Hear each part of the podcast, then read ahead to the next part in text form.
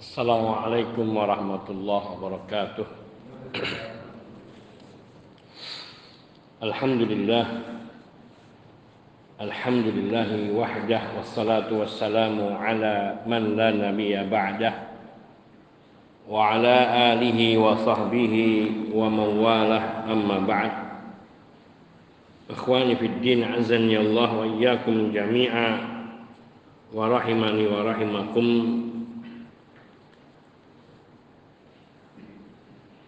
Setelah kita membahas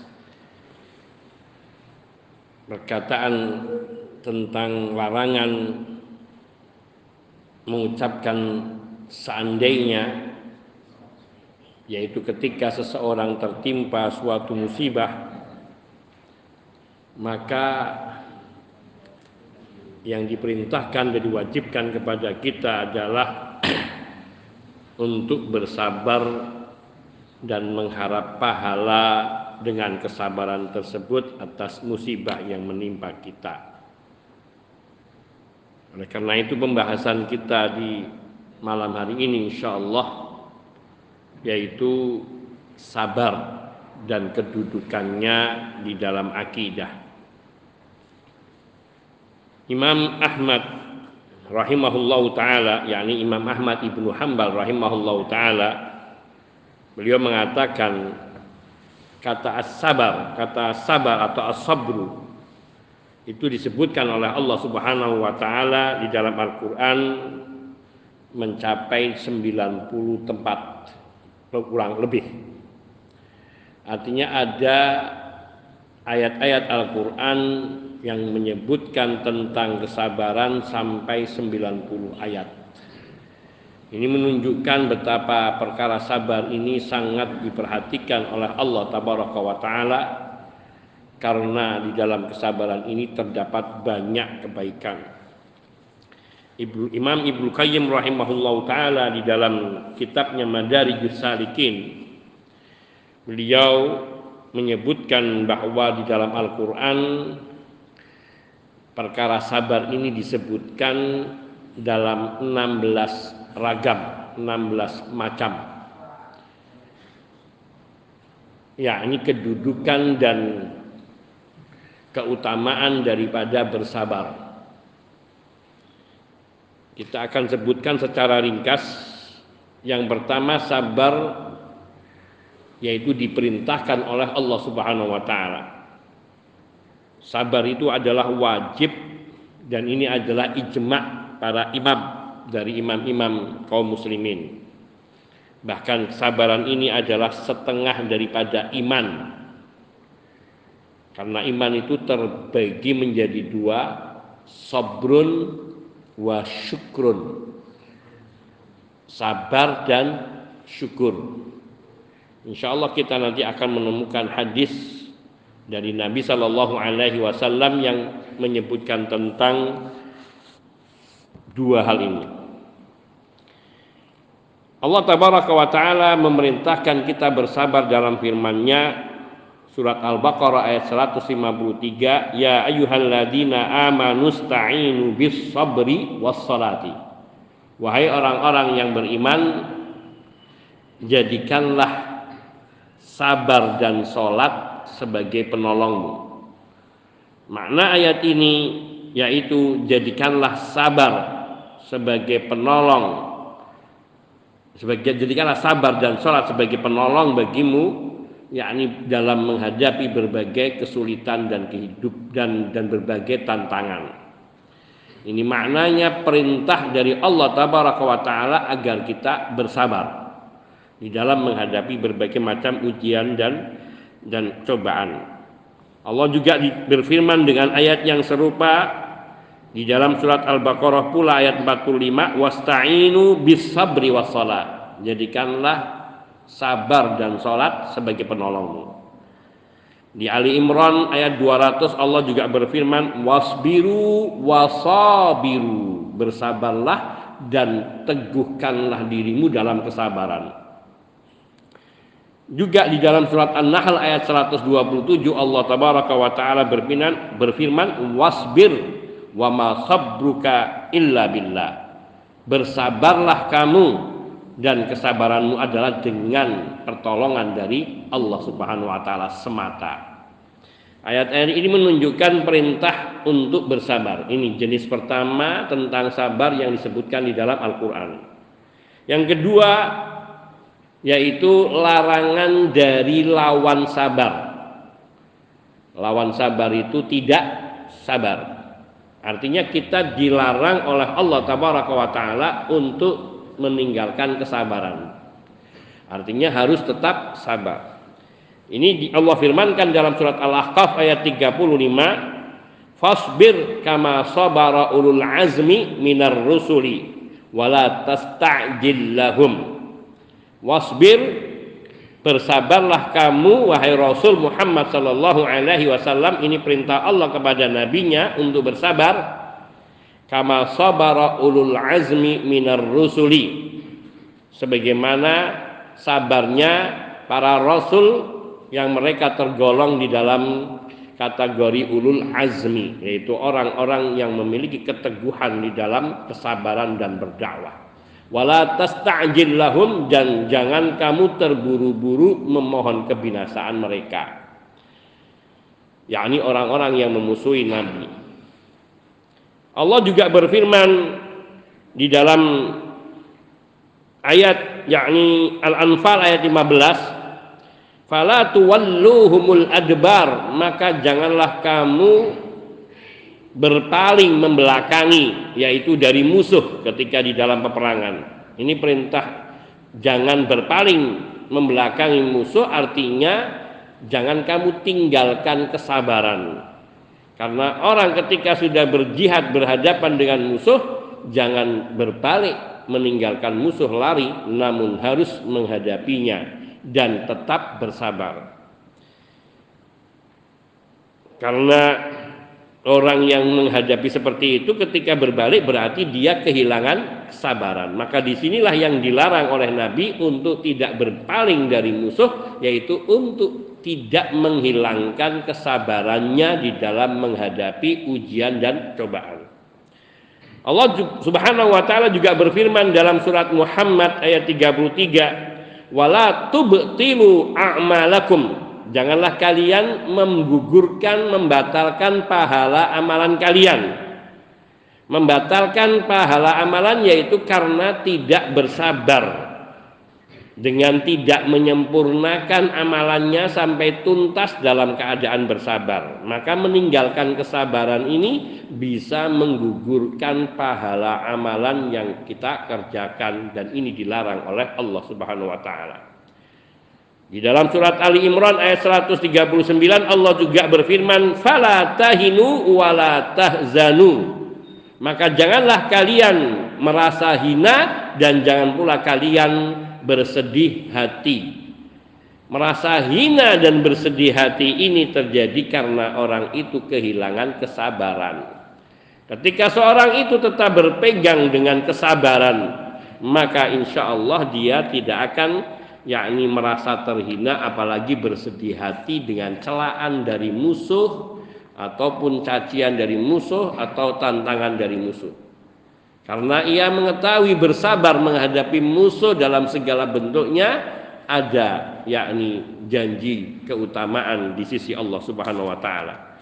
Ini bentuk yang kedua larangan untuk tidak bersabar. Yang ketiga yang disebutkan oleh Allah di dalam surat Ali Imran uh, yang ketiga yakni berkaitan dengan sabar pujian Allah terhadap orang-orang yang bersabar. Ini ayat-ayatnya banyak, ini hanya sebagian saja. Yakni di dalam surat Ali Imran ayat 17 Allah tabaraka wa taala berfirman, "As-sabirina was-sadiqin." Yakni Allah ketika memuji orang-orang mukmin yaitu mereka di antaranya adalah orang-orang mukmin yang bersabar dan mereka orang-orang mukmin yang jujur di dalam beriman kepada Allah Subhanahu wa taala. As-sabirin as-sadiqin, yang bersabar, mereka yang bersabar dan mereka yang benar di dalam keimanannya. Di dalam surat Al-Baqarah ayat 177 Allah juga berfirman, "Was-sabirina fil ba'sa'i wad-dharra'i wa hinal ba'si." Ulaika alladziina sadaqu wa ulaika humul muttaqun.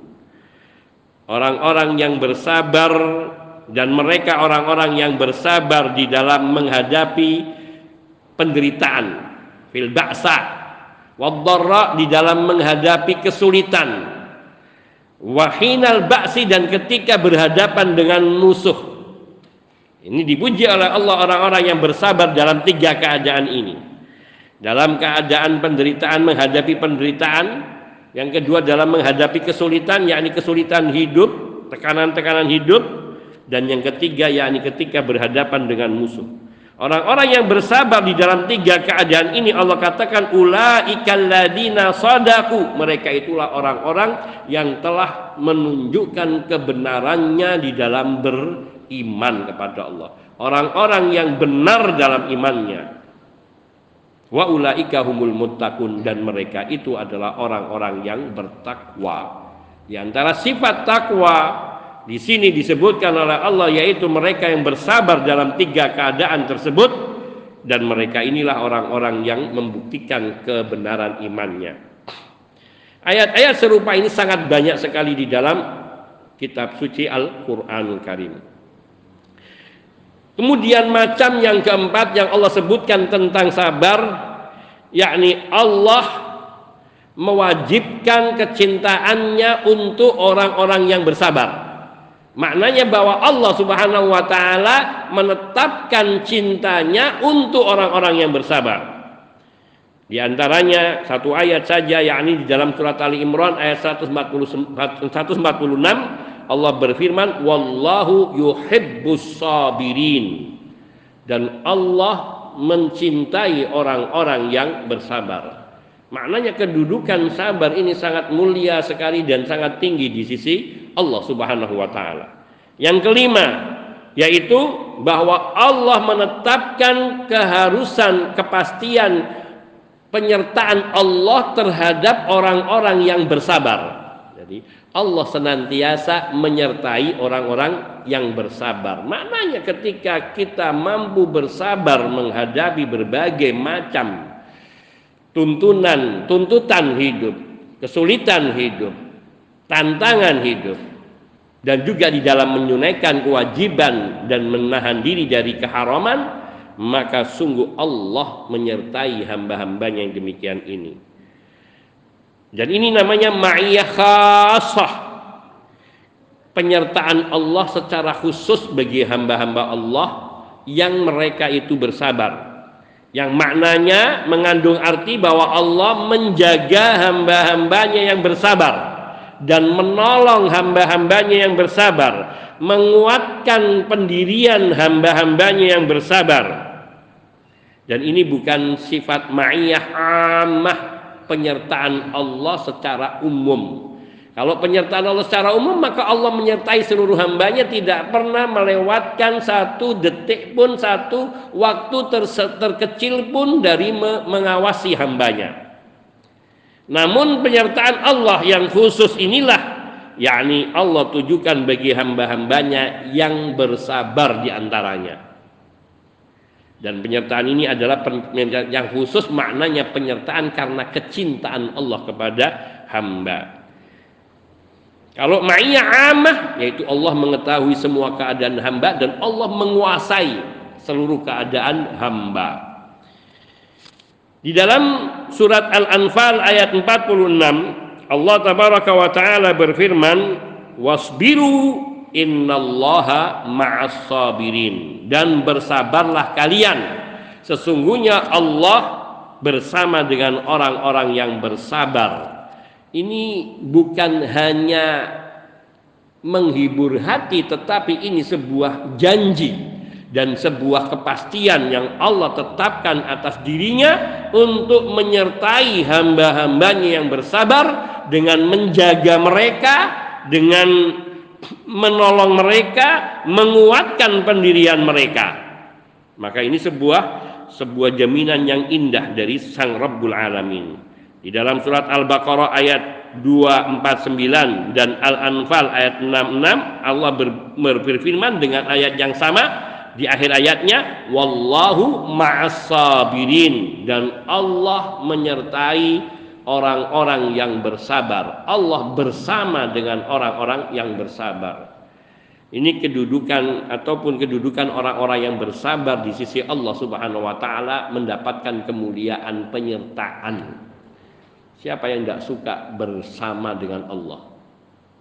Dalam segala keadaan, Allah menyertai hambanya. Kalau kita bisa menghayati, merasakan dan meyakini tentang kebersamaan Allah kepada hamba-hamba yang bersabar, maka sungguh kita akan senantiasa memilih untuk bersabar diri di dalam menjalani kehidupan ini dan itu menjadi ringan semuanya insya Allah taala. Kenapa? Karena kita merasa bersama Allah. Sehingga sering kita dengar seseorang yang dalam keadaan susah pun mengatakan jangan takut. Kita bersama kita Allah. Nabi Shallallahu Alaihi Wasallam juga mengatakan kepada sahabatnya Abu Bakar As Siddiq radhiyallahu taala ketika beliau berada di gua Sud ketika bersembunyi dari kejaran kaum Quraisy. Apa yang dikatakan Nabi Shallallahu Alaihi Wasallam yang diabadikan oleh Allah Tabaraka wa Taala di dalam kitab suci Al Quran. Allah menceritakan ketika Nabi berdua bersama dengan Abu Bakar yang ketiganya adalah Allah. Dan saat itu mereka berdua sedang ada di gua yaitu gua Asur. Apa yang dikatakan oleh Nabi kepada sahabatnya itqala li sahibihi la tahzan innallaha ma'ana. Jangan merasa bersusah hati. Jangan merasa bersusah hati, jangan merasa bersedih. Innallaha ma'ana. Sungguhnya Allah bersama kita. Seseorang yang beriman kepada Allah apalagi ini disampaikan oleh Rasul mulia sallallahu alaihi wasallam maka hati Abu Bakar As-Siddiq radhiyallahu taala anhu beliau tenang, hilang rasa takutnya, rasa sedihnya, susahnya. Kenapa? Karena bersama Allah. Maka demikian pula ini keadaan seorang muslim terutama yang hidup di zaman ini yang banyak ujian, cobaan, fitnah, tantangan, senantiasalah kita yakni bersabar dan senantiasa yakin fikoh percaya kepada Allah bahwa Allah senantiasa akan menyertai hamba-hambanya yang bersabar di mana pun mereka berada dan dalam kondisi apa pun. Yang keenam, bentuk kesabaran yang disebutkan di dalam Al-Qur'an yaitu bahwa Allah Subhanahu wa taala menyebutkan kesabaran itu baik bagi pelakunya. Kesabaran itu sangat baik bagi para pemiliknya, yakni orang-orang yang memiliki sifat sabar ini sangat baik. Allah sebutkan hal ini di dalam firman-Nya surat An-Nahl ayat 126. Allah berfirman apa? Wala in sabartum lahuwa khairul lisabirin. Seandainya kalian mau bersabar, maka sungguh bersabar itu adalah baik bagi orang-orang yang bersabar. Sikap bersabar itu merupakan sesuatu yang baik bagi orang-orang yang bersabar. Jadi orang memiliki sifat sabar itu bukan kalah, bukan hina, bukan rendah, bukan terpojok, namun sabar itu adalah merupakan sebuah karunia yang agung yang nanti kita akan temukan beberapa hadis dari Nabi Shallallahu Alaihi Wasallam yang menyebutkan tentang kesabaran ini. Di dalam surat An-Nisa ayat 25 Allah tabaraka wa taala juga berfirman wa antasbiru khairul lakum. Dan kalian mau bersabar itu lebih baik bagi kalian. Wa antasbiru khairul lakum. Kalian bersabar itu lebih baik bagi kalian. Ini bentuk kesabaran yang disebutkan di dalam Al-Qur'an yakni bahwa pemilik sifat sabar itu baik. Tidak ada celaan padanya. Yang ketujuh bahwa balasan bagi orang-orang yang bersabar itu sangat besar. Allah mengharuskan, mewajibkan, memastikan balasan untuk orang-orang yang sabar dengan balasan yang lebih baik dari amalan yang dikerjakannya. Di dalam surat An-Nahl ayat 96 Allah berfirman, "Wala najziyannal ladina sabaru ajrahum bi ahsani ma kanu ya'malun." Dan sungguh kami pasti akan memberikan balasan orang kepada orang-orang yang bersabar yakni untuk pahala mereka dengan yang lebih baik dari yang dahulu mereka kerjakan. Maknanya orang-orang yang bersabar menjalankan kewajibannya, maka kesabaran ini akan menyebabkan pahala amalan mereka ini lebih besar. Pahalanya lebih besar dari amalan yang dia kerjakan. Ketika Allah mengatakan lebih besar bukan lebih satu, lebih dua, lebih sepuluh, itu bahkan bisa lebih 700 kali lipat dari amalan yang dikerjakannya. Maka ini sebuah apa namanya kemuliaan dari Allah Subhanahu wa taala untuk orang-orang yang bersabar. Seperti yang kita katakan kemarin bahwa riwayat Nabi Shallallahu alaihi wasallam mengatakan orang yang hidupnya paling susah di dunia yang dia bersabar menghadapi kesulitan-kesulitan hidupnya di dunia ketika di yaumul kiamah diperlihatkan oleh Allah pahala balasan pahala dari kesabarannya maka dia pingin kembali ke dunia bukan untuk mencari yang menyenangkan tapi memilih untuk lebih menderita lagi di dunia melebihi dari penderitaan yang pernah dialaminya Kemudian dia akan bersabar. Allahu Akbar.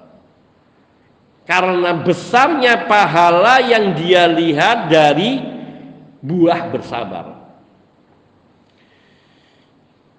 Ini balasan bagi orang yang bersabar akan dilipat gandakan amalannya, pahala amalannya. Yang kedelapan yaitu ijabu subhanahu al jaza lahum bi ghairi hisab. Allah akan membalas pahala orang yang bersabar dengan tidak ada hitungannya.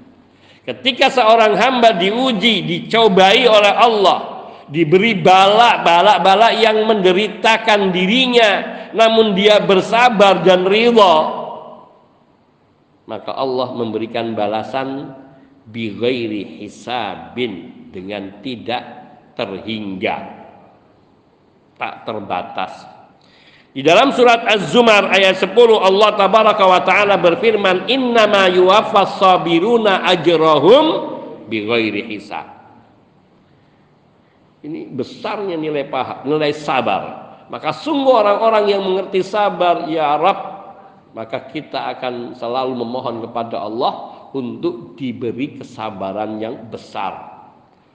Bahkan seperti yang dikatakan Nabi tadi, orang itu ingin sekiranya dia lebih menderita dari yang sudah dia alami demi meraih pahala di sisi Allah yang tidak terhingga. Yang kesembilan, Allah Subhanahu wa taala memberikan kabar gembira bagi orang-orang yang bersabar di dalam menghadapi berbagai bentuk ujian dan cobaan yang pasti Allah timpakan kepada setiap orang. Allah berfirman di dalam surat Al-Baqarah ayat 155 walanabluwannakum bisyai'in minal khawfi wal ju'i wa naqsim minal amwali wal anfusi was samarat wa basyiris sabirin. Dan kami pasti akan menimpakan cobaan kepada kamu dengan sedikit dari rasa takut, sedikit dari rasa lapar dan sedikit berkurang harta, berkurang jiwa dan berkurang buah-buahan yaitu bahan makanan wa basyiris sabirin. Tapi Allah katakan dan bergembiralah orang-orang yang mau bersabar ketika menghadapi ujian dan cobaan itu. Ini maka bentuk di sini adalah pemberitaan kabar gembira dari Allah kepada orang-orang yang bersabar. Kesepuluh, jaminan pertolongan dan jaminan kemenangan dan pertolongan dari Allah untuk orang-orang yang bersabar. Di dalam surat Ali Imran ayat 125 Allah tabaraka wa taala berfirman Bala in tasbiru wa tattaqu wa ya'tukum min fawrihim hadza yumditkum rabbukum bi khamsati alafin minal malaikati musawwimin. Tentulah benar apabila kalian mau bersabar, mau bertakwa, wa ya'tukum min fawrikum ha min fawrihim hadza dan akan datang kepada kalian dengan segera dari serangan mereka itu yakni pertolongan dari Rob kalian Rob kalian akan memberikan pertolongan yumditkum Rabbukum bi khamsati alafi minal malaikat dengan lima ribu malaikat musawwimin yang mereka memiliki tanda yakni bertugas untuk membinasakan musuh-musuhnya dan sudah ada nama-nama dari musuh-musuh yang akan mereka binasakan. Maka sebuah pertolongan yang besar inilah yang diyakini oleh para mujahidin di zaman Nabi, para sahabat maupun yang sesudahnya mereka ketika harus berhadapan, ketika harus berhadapan dengan lawannya tak ada gentar untuk menghadapinya dan tidak ada terfikir dari benak mereka untuk lari dari medan perang. Kenapa? Karena mereka meyakini janji Allah Subhanahu wa taala yang akan memberikan pertolongan kepada mereka, bukan pertolongan dari tentara jin bukan. Tapi pertolongan dari para malaikat bayangkan dan tidak hanya satu dua malaikat bahkan Allah turunkan lima ribu malaikat ini terutama dalam peperangan badar Allah subhanahu wa ta'ala berikan kekuatan kepada kaum muslimin yang hanya sedikit jumlahnya 315 orang berhadapan dengan tentara musuh dan Allah berikan pertolongan karena kesabaran mereka menghadapi musuh dengan keyakinan adanya pertolongan dari Allah. Maka bersabar itu juga membuka jalan datangnya pertolongan dari Allah Subhanahu wa taala. Yang kesebelas Allah tabaraka wa taala memberitahukan bahwa orang-orang yang bersabar mereka inilah orang-orang yang punya tekad yang teguh ahlul azaim, orang-orang milik keteguhan, ketekatan yang tinggi. Seperti firman Allah Subhanahu wa taala kepada nabinya sallallahu alaihi wasallam atau seperti firman Allah Subhanahu wa taala dalam surat Asy-Syura ayat 43 walaman sabara wa ghafara inna dzalika lamin azmil umur. Allah berfirman dan sungguh orang yang mau bersabar dan mau memaafkan kesalahan saudaranya Sesungguhnya pada yang demikian itu lamin azmilmu termasuk keteguhan-keteguhan perkara. yakni orang-orang yang teguh dan tekad bulat ataupun kuat pendiriannya, kuat hatinya di dalam menghadapi segala cobaan dan masalah. Bahwa memaafkan itu kadang bukan suatu yang mudah. Apalagi bila orang itu sudah tersakiti berulang-ulang. Kadang orang sampai nggak tahan sehingga mengatakan sabar ada batasnya. Karena sudah tidak tahan lagi. Akan tapi sungguhnya sabar itu tidak ada batasnya. Sabar itu dituntut terus selama kita hidup di dunia ini. Sampai berakhirnya kapan? Sampai Allah mengizinkan hamba tersebut menginjakkan kakinya di pintu surga. Allahumma adkhilnal jannah. Maka sungguh orang yang mau bersabar dan lebih suka memaafkan kesalahan saudaranya terhadap dirinya, maka ini termasuk perkara-perkara yang azimah, yakni orang-orang yang memiliki keteguhan hati. Yang kedua belas yaitu Allah tabaraka wa taala menyebutkan memberitakan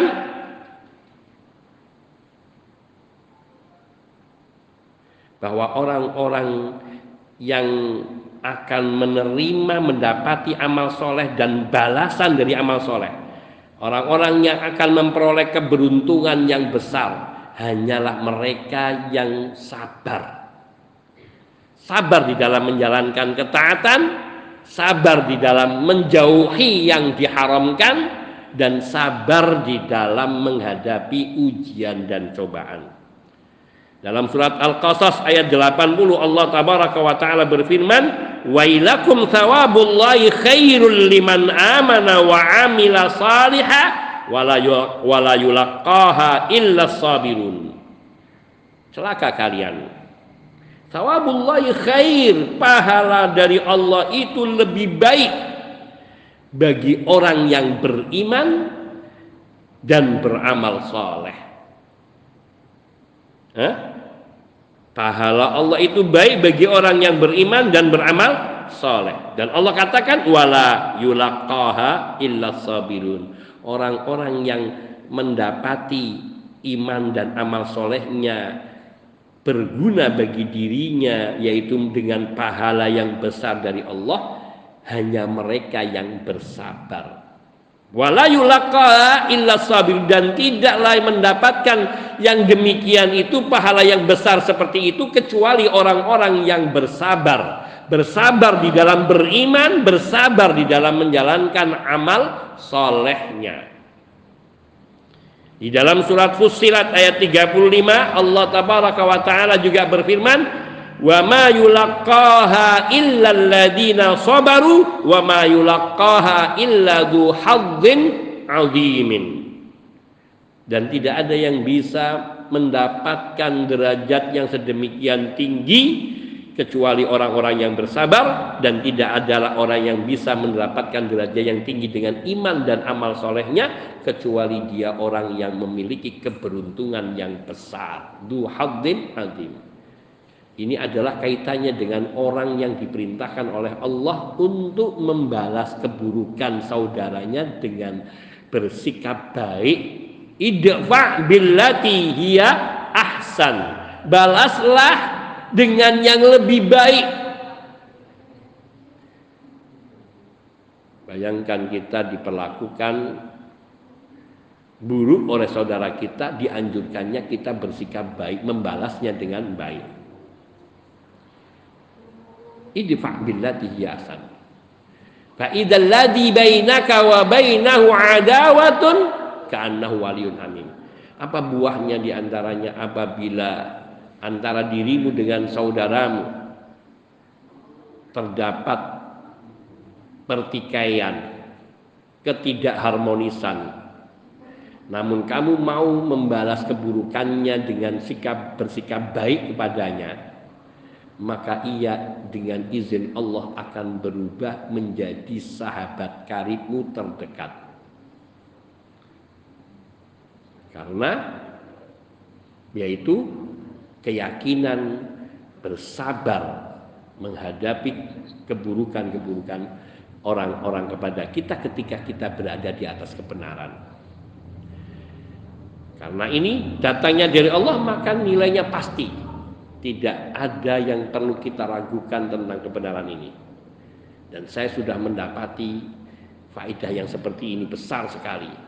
Ketika kita berdakwah, kita bersabar ketika dulu mereka mencela dalam dakwah kita namun kita tetap sabar memaafkan mereka mendoakan kebaikan dan walhamdulillah mereka berbalik mencintai dakwah mencintai ilmu mencintai sunnah karena dengan kesabaran.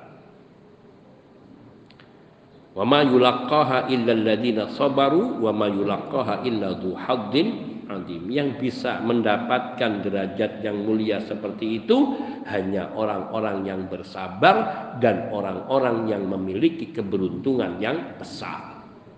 Yang ketiga belas Al-ikhbar annahu innama yantafi'u bil ayati wal ibar ahlus sabr orang-orang yang bisa mengambil manfaat dari ayat-ayat suci Al-Quran maupun tanda-tanda kebesaran Allah, tanda-tanda kekuasaan Allah dan pelajaran-pelajaran dari peristiwa hanya orang-orang yang bersabar. Karena orang yang bersabar banyak makan garam. Artinya dia ketika banyak menghadapi ujian, cobaan dan melihat tanda-tanda kekuasaan Allah dan karena dia bersabar. Orang yang tidak sabar belum sempat dia melihat tanda kekuasaan Allah karena ia telah kehilangan kesabarannya. Namun orang yang bersabar dia ridho, dia tiba-tiba terkagum-kagum betapa balasan dari Allah tidak diduga-duga. Di saat ia di dalam keterpurukan merasa betul-betul dia tidak mampu berbuat apa pun lemah, namun dia tetap bersabar dengan keyakinan Allah akan berikan pertolongan, di akhir-akhir atau di puncak-puncak ujian itu Allah datangkan pertolongannya, Allah tunjukkan balasan yang besar baginya. Ini ayat-ayat serupa ini sangat banyak sekali di dalam Al-Quran di antaranya surat Ibrahim ayat 5. An akhrij qaumaka minadh dhulumati ilan nur wa dzakkirhum bi ayyamillah inna fi dzalika laayatin likulli sabbarin syakur. Keluarkanlah kaummu dari kegelapan kepada cahaya dan peringatkan kepada mereka dengan biayamillah dengan ujian, cobaan, musibah-musibah yang Allah timpakan kepada umat-umat terdahulu yang mereka durhaka kepada Allah dan pertolongan Allah kepada mereka yang bersabar. Diceritakan kisah para nabi terdahulu, inna fi dzalika laayatin likulli sabbarin syakur. Sesungguhnya pada peristiwa-peristiwa itu terdapat tanda-tanda kekuasaan Allah bagi setiap orang yang banyak bersabar dan banyak bersyukur. Maknanya orang yang senantiasa bersabar dan meneguhkan pendiriannya, banyak mensyukuri nikmat Allah dan dia tidak kubur terhadap sedikit pun nikmat yang dia terima dari Allah. Karena sungguhnya nikmat Allah tidak ada yang kecil, semuanya besar. Maka dia akan bisa mengambil pelajaran dapat mengambil ibrah dari segala peristiwa dan cobaan. Sekalian saya tuntaskan, Allah juga berfirman mengenai penduduk Sabah. Di dalam surat Sabah ayat 19 Allah berfirman, "Faja'alnahum ahaditha wa mazzaqnahum kulla mumazzaq inna fi dzalika laayatin likulli sabbarin syakur." Maka kami jadikan mereka yaitu musuh-musuh Allah ahaditha sebagai dongeng cerita pelajaran untuk umat-umat yang datang sesudahnya. Yaitu apa? Wa mazzaqnaum kullamu mazzaq kami cerai beraikan, kami hancurkan mereka, kami robek-robek, kami koyak mereka sekoyak-koyaknya, serobek-robeknya, sehancur-hancurnya. Inna fi dzalika laayatin likulli sabarin syakur. Sungguhnya pada yang demikian itu terdapat tanda-tanda kebesaran Allah dan kekuasaan Allah bagi orang-orang bagi setiap orang yang banyak bersabar dan banyak bersyukur. Orang yang banyak bersabar, banyak bersyukur, maka dia akan dapat menangkap pelajaran-pelajaran dari peristiwa-peristiwa umat-umat terdahulu yang mereka dibinasakan oleh Allah karena kedurhakaan mereka dan ketidaksabaran mereka menjalankan perintah Allah. Yang terakhir sebelum kita sholat isya.